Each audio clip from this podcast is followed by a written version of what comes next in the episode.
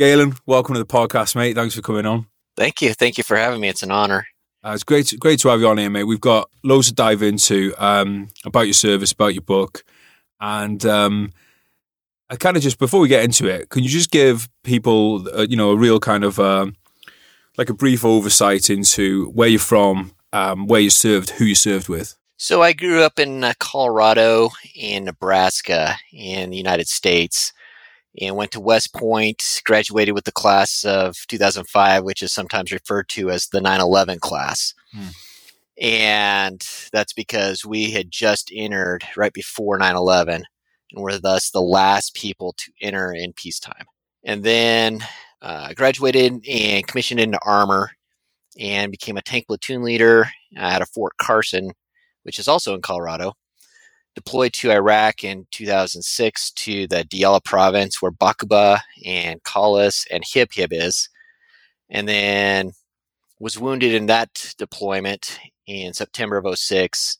We came back. I returned to duty. I rejoined my same company but in a different platoon, and then trained up and we deployed into Baghdad in 2007 at the end.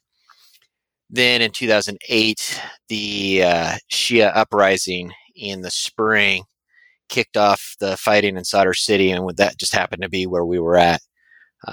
As a result, we ended up being part of one of the most unique military operations in history, where we breached an obstacle the long ways instead of the short way, and then built our own obstacle as we went. Over the 60 days, it was probably some of the most intensive mechanized combat in Iraq after the initial invasion was done. Was wounded on literally the last day of that, and that was pretty much my end of my combat time. I was able to recover enough to take command of a tank company, and then kind of fell apart with my injuries kind of flaring up, and that was the end of the career for that. And what kind of work are you in now? So I tried to be a police officer for a bit and gave that up last year, shortly after the book came out. And now I do construction for residential construction. There's a lot to go into there, mate. And this is where I should tell the listeners that we will be doing this as a two-parter, so we don't have to rush everything. So, mate, what was it like for you growing up then? You mentioned, Colorado, Nebraska. Obviously, America, I think there's a lot of different experiences that people can have growing up, depending on where they grow up. So how was that for you? My childhood was awesome. I grew up on a ranch and a farm, so it was hard work, but we were outdoors all the time. I had a family that was tight, and I had a family that was patriotic. We trace our service to the country to at least the United States all the way back to like the 1840s. And it's kind of fun because I fought in Sadr City with some of the same units that my great-great-great-great-grandfather had served with in the Mexican War. Right. So it's kind of cool to have that long history kind of circle back. But it was fun because I could go to the grocery store at age 10 on my bicycle with a wagon tied behind it and get a box of ammunition, a case of beer, and some eggs, put it on the family tab, and nobody said anything about it. That was pretty awesome. So what are the kind of, growing up there in that kind of environment, what do you think were kind of like the lessons when it came to, morality and what was expected of you, both as a kid and then, in adulthood? I think the biggest thing was that you have to work hard. There's no such thing as an easy gig.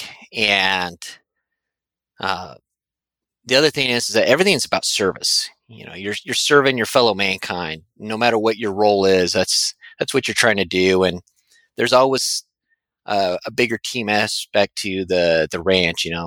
We had to take turns doing night calving. We had to take turns doing the hay cutting and baling at night. It's not about you. What when you say you're working on a ranch as well, assuming you're doing your schooling at that time, but then you've almost kind of got like a full-time job around that. Is that kind of fair to say? Oh yeah, and because I wanted to go to West Point, so I was pushing myself in all kinds of different extracurricular activities at school so that I'd be competitive for it. So I would leave for school. She was like 6:30 in the morning, have practice before school, go through school, have sports after school, get home, and then do chores. And then I would do homework after that. So it was a long day. You get to bed at maybe 8, 9 o'clock. To put it in perspective, I think we were averaging 80 hours on the ranch during the school year. What kind of sports were you into? I did hockey, loved hockey, not that good at it. Loved football, not that good at it. I was more of a runner. I can run for a long time. Well, I should say. So my school was so small, though, that you were obligated to participate every season. Otherwise, we couldn't field a team. Okay. Again, that's not a bad way of doing things, though, to be honest. Because sometimes I think, especially at that age, it's like there's a lot of stuff where you look back on and that someone introduced you to. Maybe like, I wish I'd stuck that out. But if you were given the choice, you kind of walk away from it. You mentioned West Point. Can you explain to people what West Point is, and where did that idea come to you that you would attend there? So West Point, it's kind of like your Sandhurst. It's a military academy, and it graduates about 1,000 cadets into second lieutenants into the Army. Each branch, or I should say department, so the Navy, the Air Force, and the Army each have their own service academy that go into the active duty military. And it is your 4 years there. It's a prestigious college. It pushes you academically, but on top of that, you're required to do military training and perform military chain of command duties during the school year, and you're required to do sports. And it's year round. But what's cool about it, though, is that you're on active duty. You're getting paid, and the cost to your parents is a lot less, which my parents appreciated. Mm-hmm. But at the end of it, you come out of it with a service obligation to the Army. When I was in, it was 5 years active duty and then 3 reserve. Okay. And that's, so you have to, anyone who goes to West Point has to then serve in the military. Correct. At least at that time. I think now football players can go to the NFL when they're done. Right. Because that was going to be one of my questions. Because I was like, what about these ones on the football team? Well, when I was in, the football players, they kind of got a raw deal because to be competitive, you got to be big. Right. But then to commission, they had to make the Army's height and weight standards, which were significantly less than what it takes to be competitive. So these guys, even though they're not fat, they're just big. They got to shrink down, and the season ends at the end of December, and then they got to make height and weight their senior year by June. So it's just, that's rough. Mm. Yeah, not good. Yeah, nobody likes to lose gains either, not muscle gains. No, definitely not. So when you joined up, obviously, in peacetime, what were you expecting? Like a full career, or you were just thinking a few years and then back to ranching? So I was planning on doing a full career in it. I had family members that had given full careers to the military, and that was what my hopes and dreams were to do. I was realistic. I thought maybe I might be good enough to maybe command a battalion one day, but I figured probably 20 years, maybe 25 would be as much as I could do. And I thought during that time, maybe if I got lucky, I might get to go to Kosovo or Bosnia for 6-7 months. And that would be that. I never foresaw it being an entire career of exclusively war. Mm.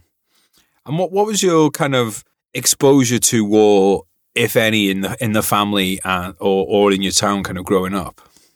So growing up, my family was pretty close-knit with my aunts and uncles, and I had an uncle who was a mortar platoon sergeant in Vietnam, and I was very close with him. And our ranch's foreman was an old retired first sergeant, or one of your company sergeant majors. He had fought in Korea and in Vietnam, and was just a great mentor to have. I had another uncle who had been in the Air Force, so there's a lot of exposure to the military, but then, through my Uncle Joe and Ed Day, got a lot of experiences kind of passed on about, it's not glorious, it's not glamorous, it's gritty and visceral, and it's tough. So obviously when you were went in with those kind of peacetime ideas, think you'd have like a peacekeeping tour or something. Then 9/11 happens, Afghanistan happens. Where were you and what was going through your kind of mind during these key moments of 9/11 and then the invasion of Iraq? Your first year at West Point, you don't have a whole lot of privileges, so we weren't allowed to watch TV. But that morning I was picking up a candidate who wanted to tour West Point and see if they wanted to come the next year. And I was picking them up at the recruiting office when the second plane hit the towers. And while I was waiting to pick him up, the lady there at the desk was saying, "Hey, did you hear about the plane that crashed into the World Trade Center?" And I looked at her. I remember saying, "There's no way that's an accident. You don't crash into a 110-story tower on accident. You can see that thing from forever, and it's a beautiful day. No reason for it." And then as we were talking, we watched that second plane hit live, and just that instant, you know, like, we're going to war. Mm. And, you know, the rest of that day was just absolutely chaotic, very sobering. In the month that followed there, you know, it was very obvious we were going to war in Afghanistan. I had a friend who had been in Afghanistan in 98. So talking with him kind of got a little bit of an idea what we were looking at. Did not see Iraq coming, though. I should have asked, how did you choose to go into armor? Because obviously Iraq was a big armored operation. Was that something that influenced it, or were you already kind of looking at that? So it influenced it some. Honestly, the tank had won my heart in 2002. Up until 2002, I was planning on being a light infantryman, airborne all the way, that sort of thing. And your second summer at West Point, you get to go out to Fort Knox, and they introduce you to the different branches of their army. So you shoot artillery and air defense lets you try to shoot down a styrofoam drone, but the tanks, they let us do a tank on tank battle, and I was in the commander's hatch for that and instantly fell in love. But then my major allowed me to go to Heidelberg, which is the 5th Corps headquarters, during the invasion of Iraq in 2003, and I was absolutely blown away by how fast the mechanized forces were moving up from Kuwait.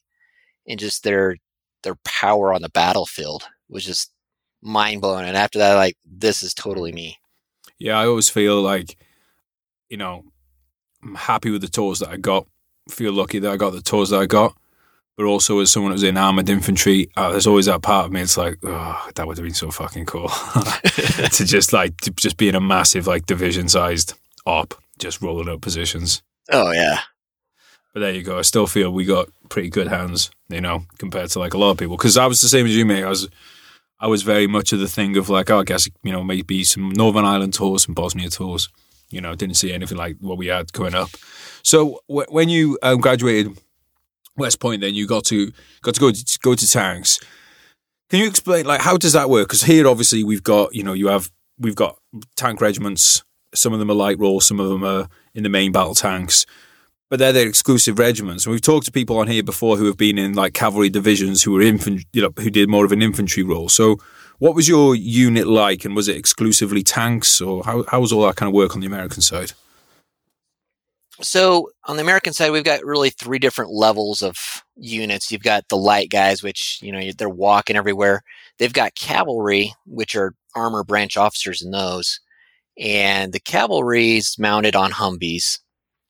And then the next level up, if you think of protection-wise, is your strikers. In the striker brigades, it's an 8-wheeled vehicle. And when I was in, they had the mobile gun system, which was a tank platoon of three-man crews, and it was kind of a tank platoon. Okay. And then they had cavalry also in that. And then on the mechanized side, you've got the legitimate tanks, the M1 Abrams, and then the cavalry. When I first came in, the cavalry was either mounted in a straight Bradley, kind of like the Warrior, and then over time they shifted away to a half Bradley, half Humvee mix. So the battalion that I ended up in. I didn't know what battalion I was going to until I actually got to Fort Carson. And then I went to a tank pure company instead of a cavalry unit. So how many tanks have you got then in a, would you call them tank platoons or tank troops? Or? Yeah, so our platoon is your troop, and it's four tanks, and each company has three platoons, and then they also have a pair of tanks in the headquarters section, one for the commander and then one for his executive officer. And then the first sergeant has an armored personnel carrier instead of a tank. So we're talking some serious firepower, some serious kind of heavy metal going on there. Can you tell us a little bit about the Abrams for people that aren't familiar with it? So the Abrams it's the heavyweight. You know, it's a lot like your Challenger. It's over 70 tons. Wow. But what's awesome is it's got a jet engine, a jet turbine that propels it, and it goes 0 to 45 pretty quickly. I mean, you can feel 45. A tank comes by on the road at 45 miles an hour. Everybody knows because you can feel the ground trembling underneath it.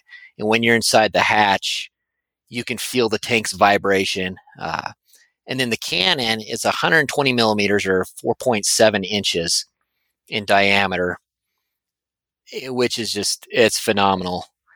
When that thing fires, it's more impressive than an artillery piece because you get to watch that round go downrange. But if you're firing a sabot round, it's going a mile a second. That's insane. And then on top of that, we've got three machine guns. The tank commander has got a 50 caliber machine gun up on top, so a half-inch slugs going downrange. And then you've got the coaxial-mounted 240 Bravo, which is a 7.62 millimeter. Or sorry, I should say it's a 240 Golf or 240 Charlie, depending on what you've got. And then the loader has another machine gun. But his 240's real purpose in life is it's the backup in case the coax breaks. So you can just swap them out, plug them in. Sweet. So obviously there's a lot of weapon systems to use there. How much training and like what kind of scale training were you getting when you joined up? And like obviously I'm sure that probably changed with the Iraq situation. But what, you know, when you first came to the job, you know, like one of the big things that the British Army does is they go out to Canada and have those massive kind of exercises out in Batters and things. But then a lot of the time, you know, you're just going out in your, you know, platoons and things like that. Like, how is it working with the Americans? Because you've got a lot of training area over there, right? So you put it to good use. Right. So your training exercises, you know, you've got three different levels. You have individual skills, and the platoon would put those on. Those are pretty easy to take care of, going out to the rifle range, shooting the small weapons. And then gunnery's put on by a battalion, and it's every day you're firing a different table of exercises, daytime, nighttime. And it takes a fair amount of space for that because if you think about those rounds, even though the training ones are designed to not fly very far, they can go a long ways. After you do gunnery, you've got your maneuvers that you work on tactics, and those, you know, generally we would at least be at the company level. And then when we went to the National Training Center, you've got the entire brigade out there. And then the National Training Center in the desert of California is it's massive. Is that 29 Palms, is it? Or is this a different one? It's north of 29 Palms. It's actually a separate base, and I think it's double the size of 29. Yeah, it's just insane to think of the size of that. When was it that you started thinking that you might actually be kind of putting the training to use for real? I knew that as soon as we invaded Iraq, and it was obvious that it was going to be a longer duration occupation. I knew that I would be putting some training to use in a hurry upon graduation. We graduated from West Point with the assumption we'd be in combat within a year. Right. So you went into your basic, so after you graduate, you go to your officer basic course, which is all tactics for armored warfare. And you want to talk about some serious focus. You know, you paid attention to everything they said because as soon as we were done with there, I knew I was going as an individual replacement. So I was going to be needing downrange and would not get a chance to train with my guys. How was it kind of decided about that you would go into, you know, that rather than go to a place for, you know, a full kind of build up, beat up? So the brigade I was assigned to, when I graduated, they were deployed. And about halfway through my time at Fort Knox in the officer basic course, they got into a series of fights and they needed some replacements. And so I knew right then that that's where I was going. So I would go to Fort Carson just long enough to do the pre-deployment required trainings, which was like 45 days worth of training. And then, but that was all just as individual replacement. So you're not training tactics with your platoon. And then I would kind of land and see where I landed. That's quite a lot, actually. That surprised me you said 45 days. You know, because that's pretty in-depth. That was all Iraq-specific, was it? It was Iraq and Afghanistan-specific. So what they did is they took all the individual soldiers coming to the brigade. So we're talking cooks, infantrymen, armor lieutenants such as myself, field artillery guys, mechanics, you name it. And we all went through the same training, which involved qualification with our rifles. We had some radio classes, some Arabic classes. A lot of it felt very check the blockish. Mm-hmm. Yeah. You mean, so you what you mean by that is just like taking them off a list. Yeah, exactly. You did this, check. Next. It's like a sausage factory. Just kind of like, yeah. We have a very similar one over here. It's a lot shorter in duration, but that's exactly how I felt. Now you go into this serial, go and do that, tick, go and do that one. Doesn't matter. Did you do great on it? Did you do awful on it? Doesn't matter. Tick. On to the next one. Yeah, exactly. So when did you get your orders? And when did you know that you were shipping out? So I got my orders in May that I was going to be shipping out, and so shipped out at the end of July. So how was that with, did you get a chance to go back home, see the family, and how did all that go for you? Well, I had a sister living in Colorado Springs, so I was actually sleeping on her couch. Oh, during the training. During this training. And it was that's cool. It was such a weird time because, you know, I'm super keyed up, but at the same time excited and nervous, trying to find a place to live on my own. So I'm not crashing on my sister's couch when I come back. It was a lot of fun though.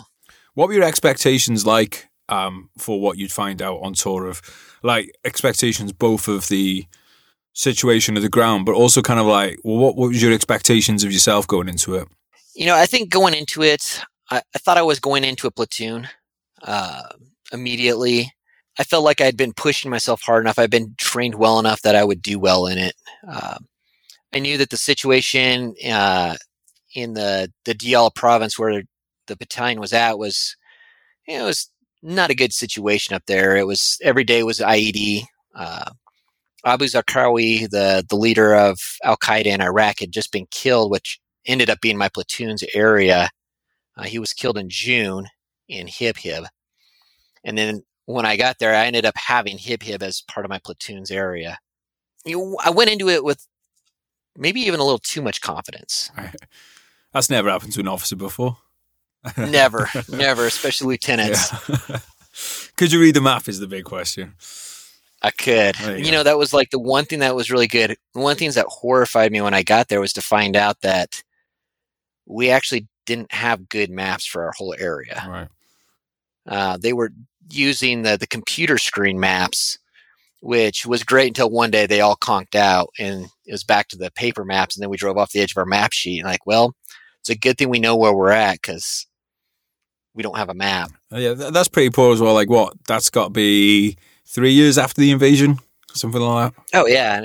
So we had an aviation like 1 to 250,000 scale map that it was so big of a map sheet, you just couldn't see what you're looking at very well.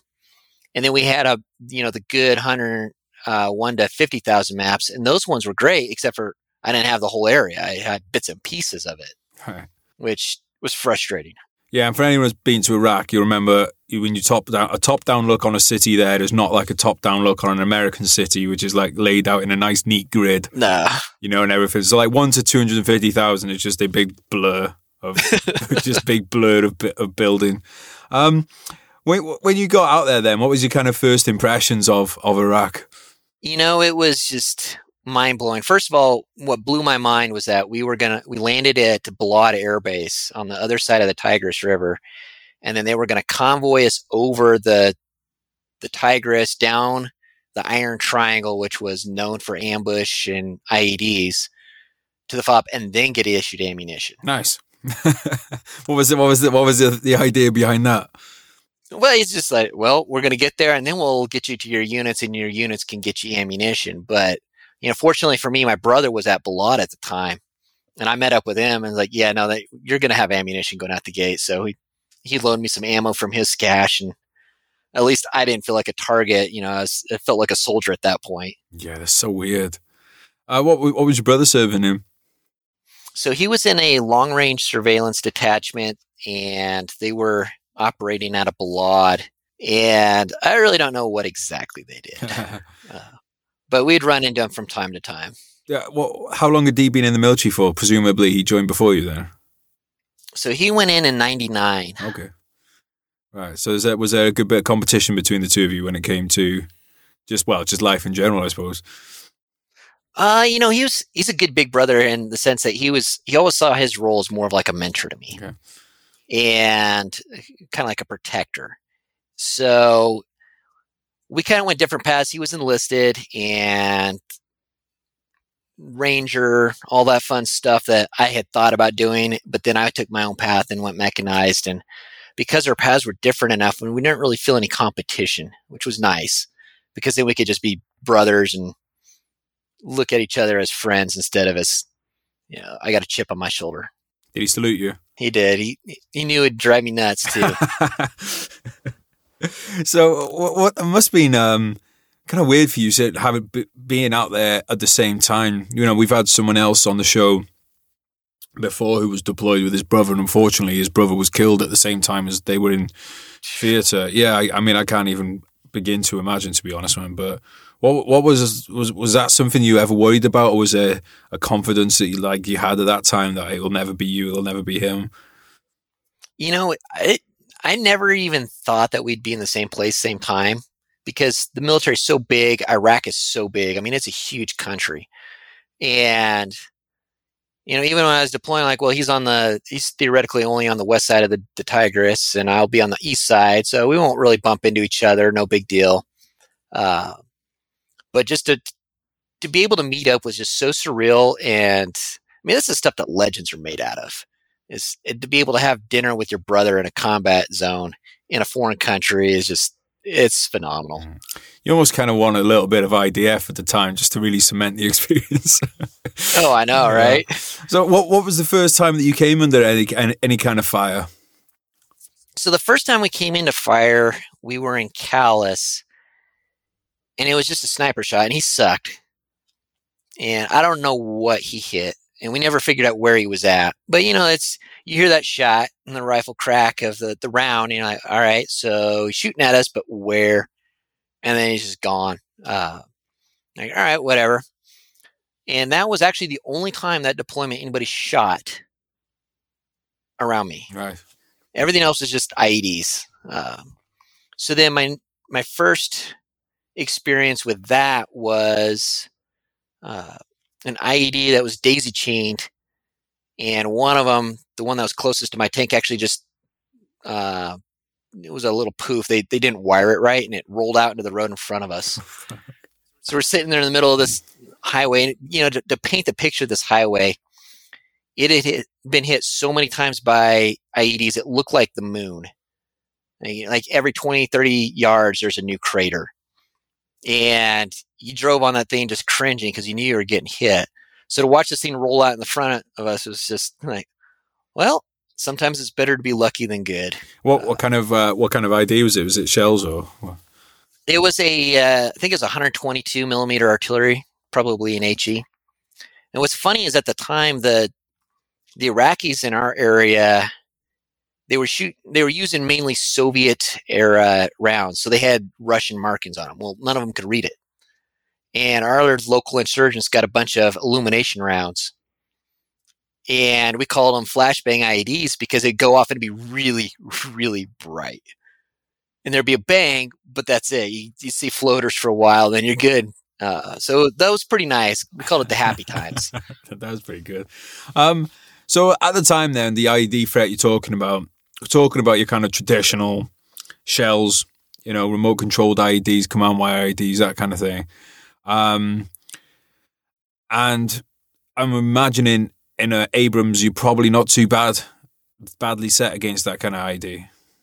Yeah, usually what would happen is if it went off next to your tank, it would break the hubcap covers, and you'd leak some oil out of a hub, and that was it. And it was generally no big deal.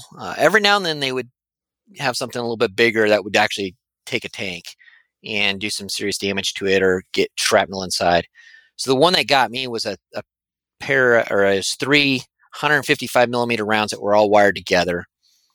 But when that detonated, the bottom went first, and it launched the second, third ones up into the air. And by the time that those ones detonated, it got shrapnel down inside the tank. So I ended up taking shrapnel from like the groin up. All right. So unwittingly, basically creating an airburst, kind of like an airburst IED, like we had. Do you think there was any kind of deliberate planning in that, or do you think that was just pure kind of luck? That was just pure luck. I mean, it was kind of a freak one on its own type of thing. We knew that they were going to start targeting the tanks because we changed up the way we were doing business, and we started going down a road to soak up IEDs where we had no choice but to turn around and then come right back up. So they'd be able to watch us go by and then go get themselves set up and wait for us to come back. So we knew we were going to get hit. It was just a matter of time. But I don't think that they had any intentions of being crafty with it. Okay. Well, we'll come on and talk about your injuries and stuff, but let's talk a bit more about that kind of thing, the kind of tactics that you were using out there. Were you going out in tanks all the time, and what was the kind of missions that you were running? So we had two main types of missions. We did route clearance patrols in the tanks. And we would take two tanks, so a section of tanks out. We would run the Iron Triangle, which was the road from Baqubah to Ghalibiyah, and then from Ghalibiyah north up to Khalis, and then Khalis back down. And this triangle, we were soaking up the IEDs on it because it was just so prolific and in the IED hotspots that it was known as the Iron Triangle. So we would do a lot of that, and we would do it morning and night, and we would do our best to vary the times, but the bottom line is we were just soaking up IEDs, so we weren't trying to be sneaky about it. And then the other kind of missions we would do, we would take the whole platoon in Humvees, and then we would go do either kinetic ambushes or raids, or we'd be going out and doing your classic counterinsurgency, population engagement type of stuff. So when you say soaking up IEDs, explain what you mean by that. Literally driving down the road and hoping that they would decide to blow up your tank, which has a better chance of taking it than blowing up a Humvee or a cargo truck instead. And what a lot of these IEDs were, they were controlled, so they had to. These things weren't kind of left to be victim operated. These were people deciding, I'm going to set the IED off. Exactly. Yeah, they were all command detonated on us, whether it was hardwire or whether it was using a phone, or I think they had moved out of the garage door openers by then, but some sort of radio controlled device to set it off. You got a pretty funny story in here about the phone signal. You want to tell us about that? Oh God. So Hibhib, I think I mentioned before that Abu Zarqawi was killed in Hibhib in June. And that town hated our guts. The icing on the cake for hatred was when we accidentally had a boo-boo and the field artillery dropped a 155 millimeter round into the town. Oh, fuck. So they hated our guts. And we got word that the insurgents in Hibhib were planning on hitting us when we went to our weekly governance meeting, which the governance office is just right off the highway. It's got a big parking lot, and then they've got their building. So we decided we're going to go in with tanks and be protected that way. And then at the same time, we're thinking about it. The informant said that the the IED would be in the parking lot itself, which means that the police had to be in on it, because nobody can dig a hole and put an IED in your parking lot without you knowing it if you've got a guard tower. So we were going to go in with the tanks. We were going to point the tanks at the building, make sure that they understood that we're on to you, and then we're just going to leave and let that message be. So the thing with the tanks is they don't have the Warlock to jam the signals. What's Warlock? Sorry, I mean. So the Warlock, it's an electronic counter IED jammer. It's, it basically makes a cell phone dead zone everywhere you go. It's not very big. It's only at the time those ones were only good for like 25 meters around you. It's not very big, but better than nothing. Well, the tanks don't have them. All right. The tanks, even though they're bigger than a Humvee, they never bothered to mount one on at the time. So we went out in our tanks and we rolled in, and I was in charge of the tanks while the actual platoon leader, AJ Boys, went in and had some sharp words with the local police, and we left and nothing happened. I'm like, well, that's cool. I guess they got the message. Well, that night, our informant called us. He's like, hey, I got some good news. They buried the IED too deep, and it didn't work. So then after you guys left, when it didn't work, they decided to dig it up and set it at a shallower depth. But this time they decided they should test the signal to make sure they didn't bury it too deep. So they called the IED and blew themselves up while they're staying at the hole. What was the kind of, like, how would you rate the opposition at that point? The opposition in Diyala in 06, the guys that we were seeing, one, they were afraid to fight us toe-to-toe. I mean, absolutely terrified to fight us, and with good reason. They had tried it, and they had lost miserably. They tried it one more time in October, and they lost miserably. Right, so when you say that, sorry, we talking about previous units that had been out on previous tours and that kind of thing?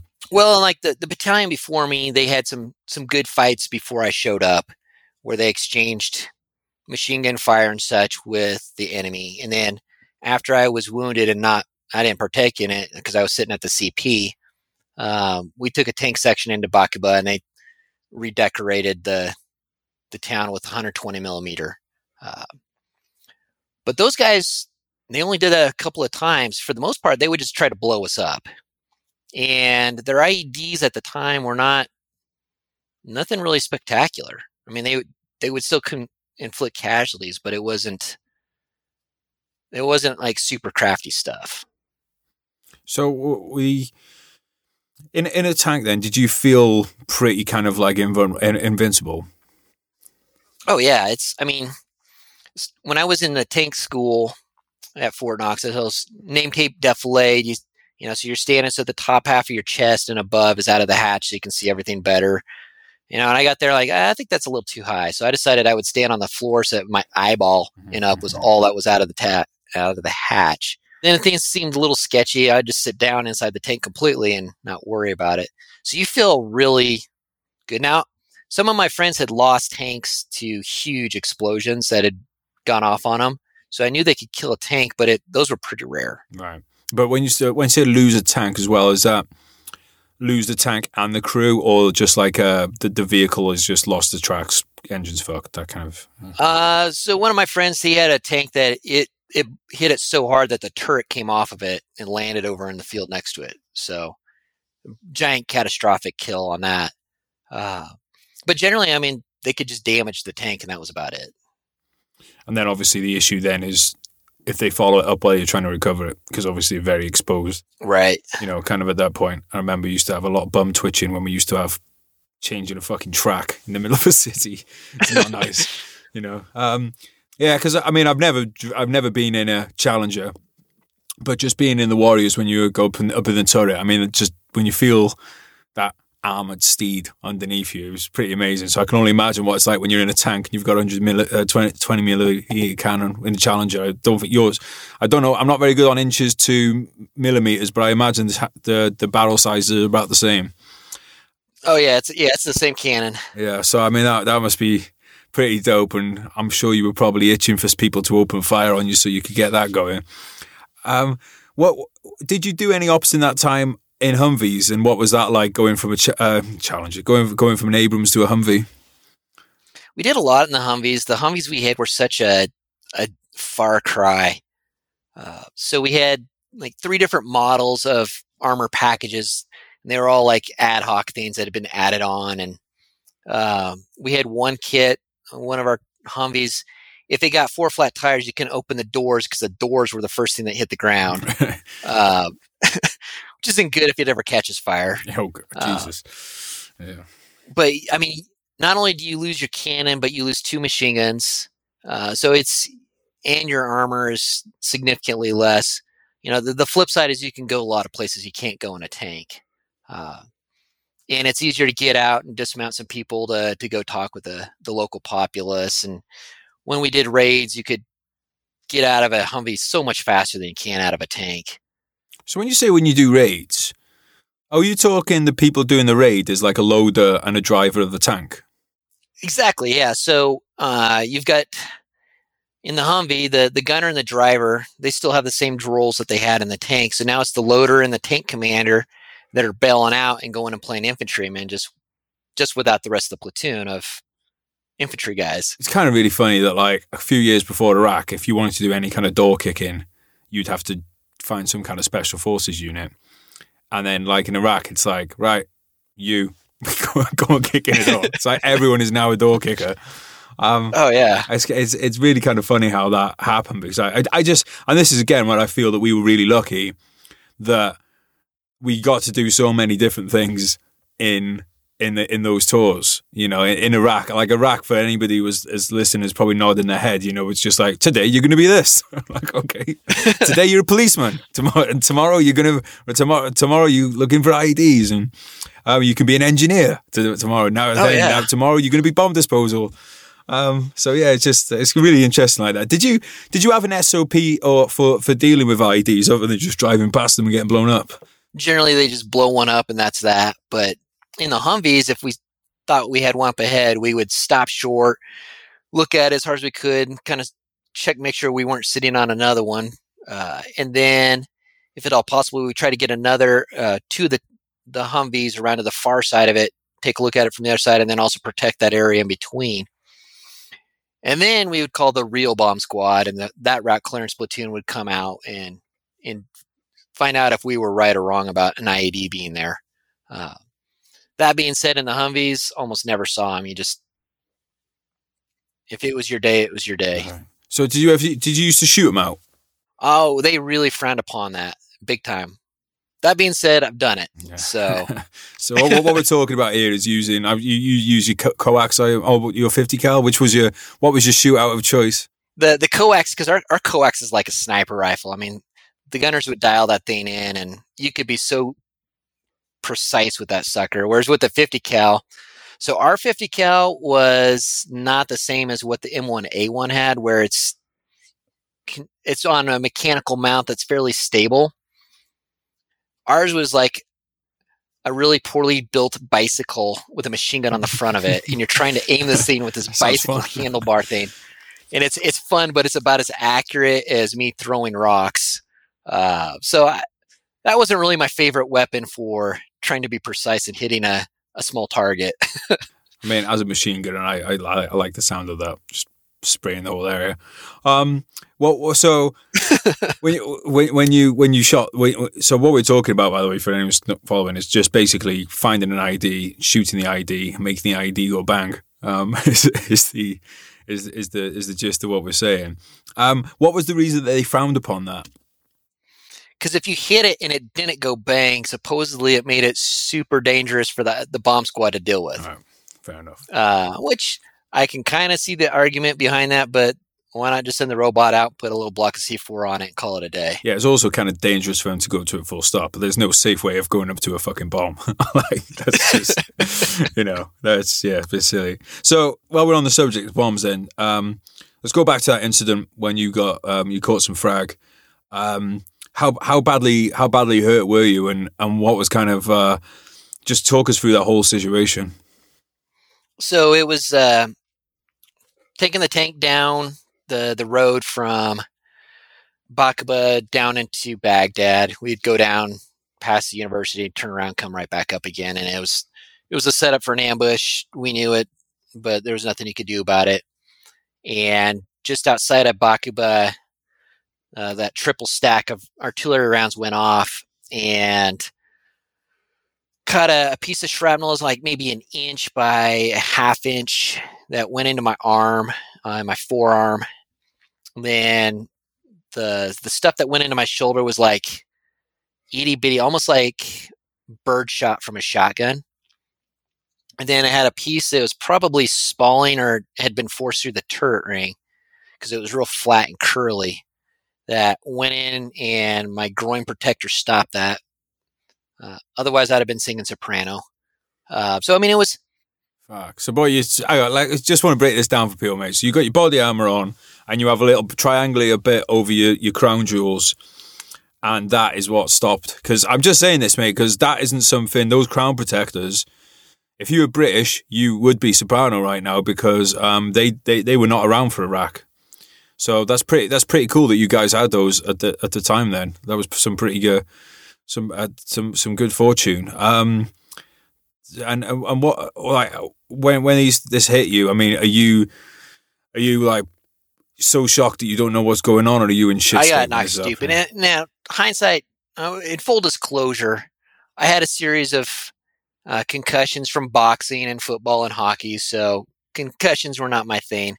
So when I got hit, I got like stupid. And I don't remember the blast, but I remember sitting in the bottom of the turret looking at my arm going, that's not supposed to be there. And then doing what you're not supposed to do, which is reaching down and yanking it out of my arm. And I thought I was with it. I thought I was, still doing my thing, and I later found out that I didn't say a word after that. I was just kind of like deer in the headlights, like, what's going on? And so the tank was still running. So they drove back to Fob Warhorse outside of Baqubah, treated at the aid station. The shrapnel was really not that big of a deal. I ended up having to have shoulder surgery a few years later because of it, but not that big a deal. But the head injury from that blast wave ended up forcing me to get evacuated to Landstuhl to get the brain checked out. And had you taken blast waves from, quote unquote, soaking up IED ops as well? Not directly. I was fortunate. I thought I was like the lucky dude that it would always miss. So that was the first one that actually hit my tank. We did soaking up IED ops as well in the Warriors, and some of my mates have hit 20 IEDs, and and I'm thinking like they're fucking gonna have dementia by the time they're 50 years old probably. But I was like, unfortunately, because at the time it was just like, oh great, you got away without any injuries, but now we know more about blast injuries and stuff. Now you're like, oh fuck, they didn't get away without any. This is probably going to come around. Because you were mentioning hockey concussions, football concussions. That's because the more you get concussed, the easier then it becomes to get concussed, right? Exactly. And, it's the first one's no big deal, and then the next one's a little bit more, and so on and so on. And, you fast forward 20 IEDs, and, then it becomes a big deal. It's really weird watching sports now because there'll be a big hit or someone will clash heads, and they're like, right, out you go. And I'm thinking, like, we could have really done with this kind of in Iraq. Like now they're just pulling people out of, like, right, go and see the doctor. Thinking, like, this is great. But, oof, every time I see it, I just think, like, how much undiagnosed head trauma is there, is there in the blokes. But, I mean, we also kind of self-inflict head trauma. Like, the amount of things infantry people especially hit with their heads deliberately. So I mean, it would be lying to put all the blame on the military. I mean, we probably did just try and open every door with our head. What when you got injured then, what was the kind of what was the Kazovac process like for you? And where did they end up taking you? So from Fob Warhorse, got flown by a helicopter to Balad Air Base. And they've got the Air Force has a expeditionary hospital there where they do a little bit more. And then they decided I needed to go all the way to Landstuhl. So then I got put on a C-17 medevac, flew from there to, I think it's Ramstein Air Force Base that's nearby. And then you go to the hospital at Landstuhl, and I was lucky. I was outpatient. I wasn't an ICU case or anything like that. So I got to stay in some barracks somewhere in the area and go to my appointments that way. None of which I remember, but. Oh, so you still like so concussed at the time, you don't really remember any of it? Yeah. So the concussion I had was, I was knocked stupid. I get it. I'm already a little bit stupid, but not that kind of stupid. And my balance was really disrupted by it. Yeah. So I had real bad nausea. I would throw up and stumbled around, that sort of thing. That's why I got evacuated. It was not the shrapnel. It was the fact that my brain was scrambled. That's not who you want around weapons. No. And it's definitely not who you want leading a patrol. Yeah, well, to be honest, mate, that usually happens with most officers. So. Just going to say it. Yeah. Maybe it would knock some sense into some, but that is, it's a very good point though, isn't it? Because a lot of people, sometimes you need to be safe from yourself, right? Oh yeah. And you need to be removed from certain situations. But what was it like for you when you did start kind of regaining your senses? Was there a moment where it kind of, you kind of almost like kind of sobering up, where you realize like, fuck, I'm actually back in Europe, and well, not back in Europe, but I'm actually in Europe. It's probably your first time in Europe, right? No, I'd been in Europe before, but it was because I'd gone to Kosovo and I'd gone to Germany and I had fun there. But this time I was like, this sucks. This fucking sucks. I'm away from my guys and I don't even have an injury bad enough to justify it. I was pissed. I was absolutely livid, and at the same time was just completely ashamed because I hurt. I was miserable. I understand where you're coming from. But, as a neutral observer, I'd be like, well, you did have an injury to justify it. But obviously that's, very different to being in your own head saying, we've had lads on the podcast and stuff before with legs and arms missing and stuff saying like, oh, yeah, I still could have stayed there. I'm like, so how did you, how did that play out? Like, did you manage to get back out there? So I think I'd been at Landstuhl for like a week or two, and they decided, well, you can't wear body armor. You can't wear your helmet. But why was it that you couldn't wear helmet body armor? Because my shoulder was jacked up, and then my head was jacked up. So they didn't want me wearing those two things. So all right, whatever. So I went back, and I remember thinking, this is really stupid, because we used to get mortared every Thursday night religiously, and then every other random night that they felt bored. When that happens, what am I going to do? But that's cool. And there was an Apache pilot with me who, he went back in a neck brace. So, it was just like, what the heck?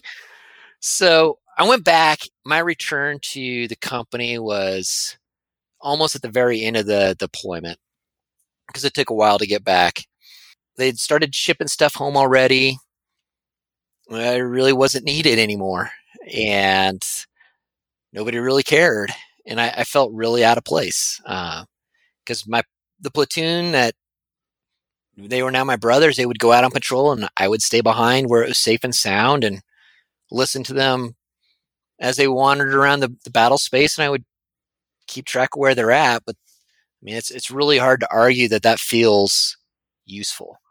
Especially because I was helping two guys out that were more than capable of it. Because there's the argument, which I believe in, is that it's good to get people back to the front to help, once they've had an injury, to get them back into it. But I also think that it's worse to put someone in the purgatory of being, in the position you were in. One of my best friends were in Afghanistan. He got shot through the neck and a bunch of other things, and he said exactly the same as you. To be that close but not being able to go on the patrols and stuff was just was fucking horrible. And it's obviously no one wants to be at home, but at least if you're at home, you've got that separation. Where if you're there, that must have been taking a toll on you. Is that something that's kind of that played out afterwards? That was that kind of something that maybe shaped your opinions of yourself or, you know, the opinions of yourself, and also later on, you know, what your kind of opinions are of that whole kind of returning casualties to theatre? I was pretty pissed about it. I was pissed about the circumstances in general. I had a kind of a run-in with my company commander about it that kind of forever haunted me. And, you know, to this day, I've never revisited that conversation with him to find out what he actually meant. So it was torture. It really was.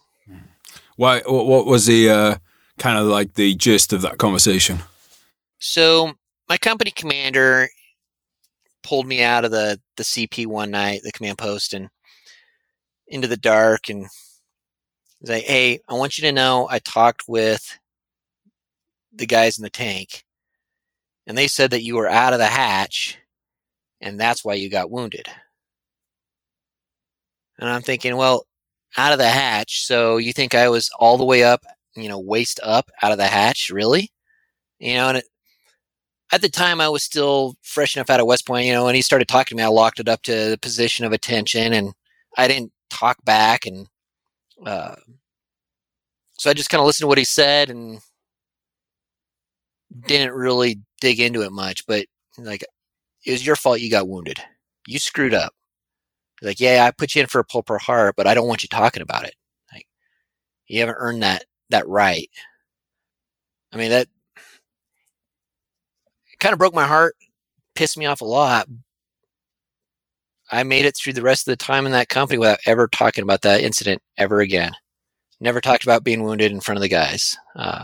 So I obeyed that order. And I think hindsight, looking back on it now, I think I understand what he was trying to say, which is, you know, he didn't want the guys losing that feeling of invulnerability that we had. And talking about getting wounded would potentially bring that doubt. So I think that's what he was trying to say, but man, it hurt. So, I mean, presumably if you were standing halfway out of the turret, you wouldn't have a top half anymore. No, I'd be definitely screwed. I'm sure it'd be a very nice pair of legs, but a pair of legs nonetheless.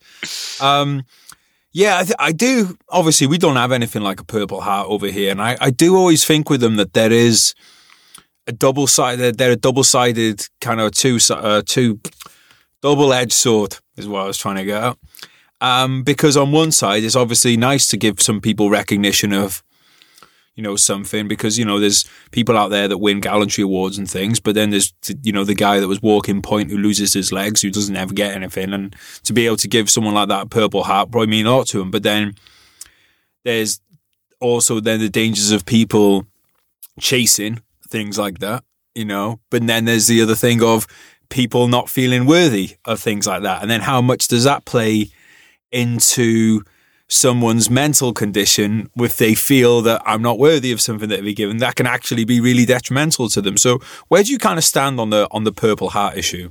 My very first job in the battalion was trying to figure out why some people's Purple Hearts got rejected. So I kind of got to see a wide variety of wounds.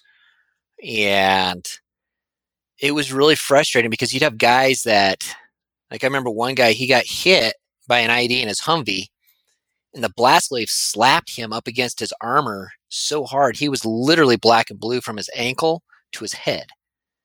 But it didn't require medical treatment because it's a bruise. I mean, it's literally a full body bruise, but it didn't take bandages or sewing up of anything. And his Purple Heart got rejected. And then you look at me and I got a little bit of shrapnel and, you know, I throw a little bandage on it and we're good. But, you know, it's how can you compare the two? And then at the same time, you mix in somebody who gets blasted in half and they've got the exact same thing. You know, it's really hard to reconcile, but I don't have nearly as much heartburn about the Purple Heart as I do the end of tour awards. I want to talk about those in a second, but while you were just talking about, you know, you got experience of Purple Hearts, one of your jobs as well on that first tour with the sectarian violence is you had to go in and count bodies, right? Yeah. So can you just tell us a bit about how that kind of comes around? Because, I mean, that's just one of those experiences that people just probably wouldn't you know, there's no training for that one, right? No, and there is literally nothing in the world that will prepare you for it.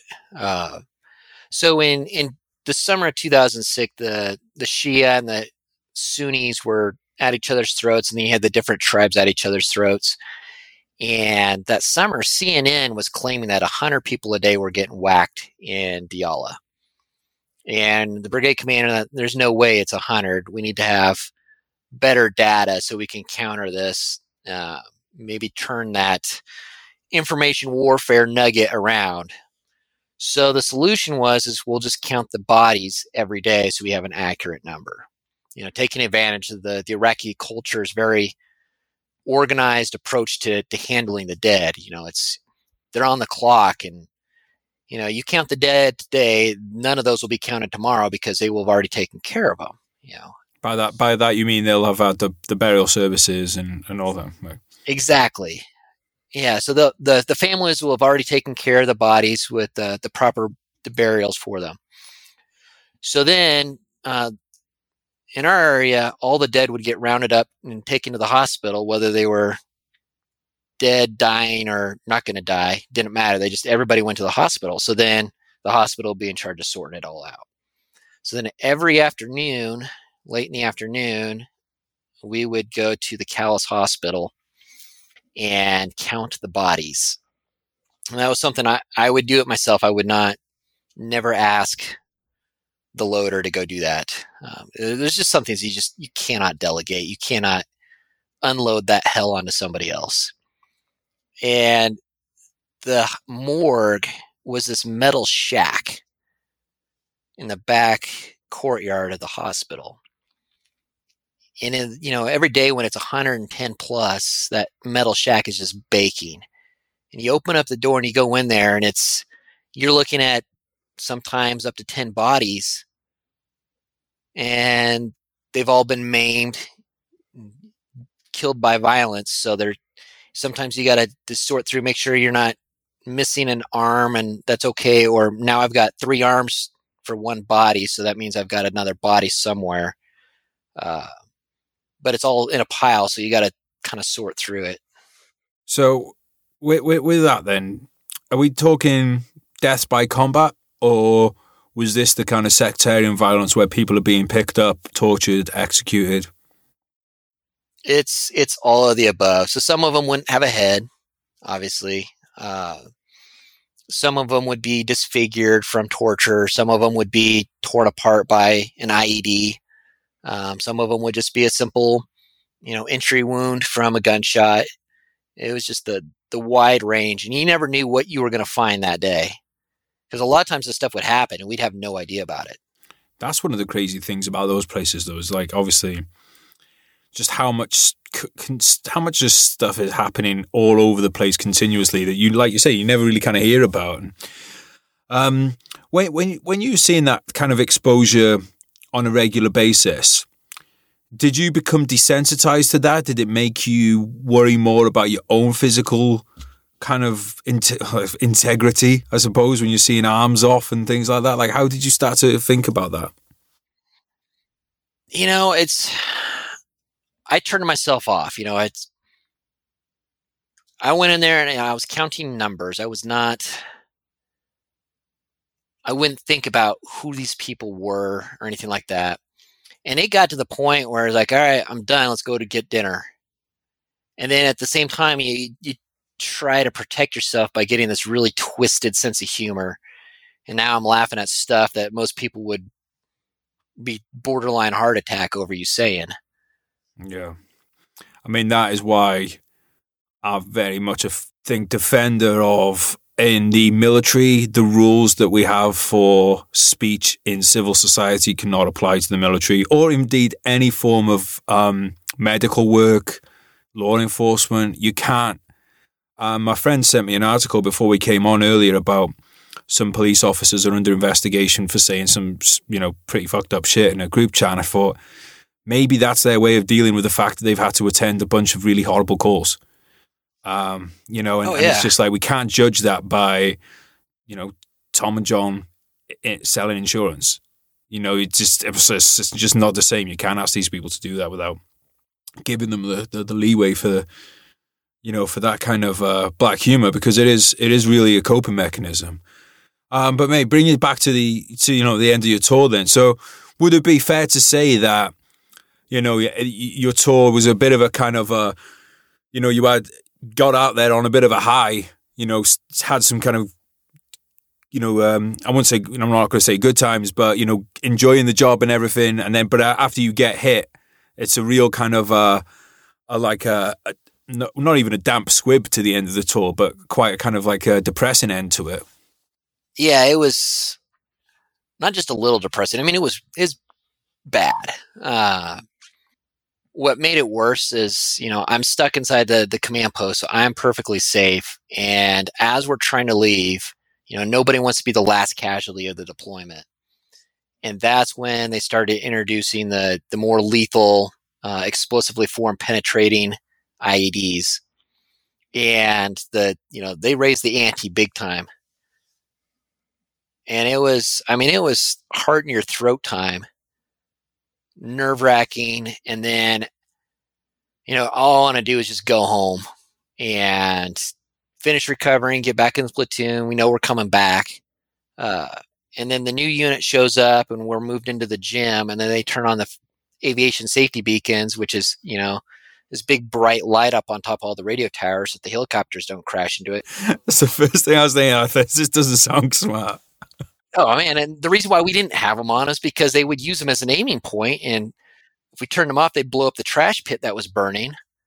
So it was just, it was almost scarier trying to get out the door than it was coming in. Yeah. I mean, those EFPs are no joke. We'll talk about your second tour on another episode, because I mean, there's a lot to get into on that one. But thanks so much for your time today, mate. I really appreciate it. Thanks so much for coming on. In the meantime, is there anything that you'd like to leave the listeners with? Any words of wisdom? And can you please tell them where they can find you, where they can find your book? Yeah, if I could leave one bit of wisdom, it would be veterans got to talk. We got to start telling our tale. It's very therapeutic for us, but the civilians need to hear it too. They need to know what they're asking us to do. They need to know what the consequences, what the long-term consequences are. And, seek it out, talk about it. And that's why I published this book, Strike Hard and Expect No Mercy. It's available on any different book vendor out there around the world. I know it's been read in Europe and Asia and North America. I've got a website that I've got a blog on it. It's just simply strikehardandexpectnomercy.com. And it's got some views on Ukraine and things like that, because I'm trying to be a voice. Mate, I'd love to talk more about that next time as well. We'll talk about your tour. We'll talk about that kind of thing, because I totally agree with everything you just said. But Galen, thanks so much for your time today, mate. Really appreciate it. Awesome. Thanks. It's been an honor.